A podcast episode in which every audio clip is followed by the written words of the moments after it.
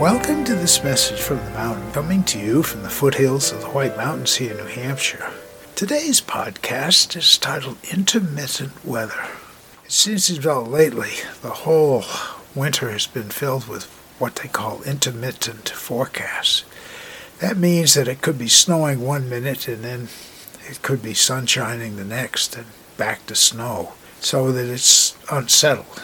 It's not quite like a full sunny day or a full snowy day. It has a lot of variety to it. And when you think about it, that has to do a lot with the way life has been going lately. It seems like we start, stop, start again, stop. It's like intermittent living where we don't have a solid basis for how we're going forward. Maybe the all the different things going on has something to do with that, the COVID, the, the economy, but there is a constant, and the constant is just being grounded.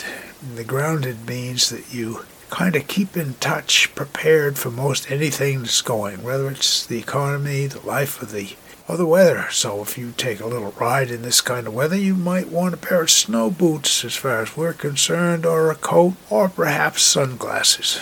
Just some thoughts on intermittent weather.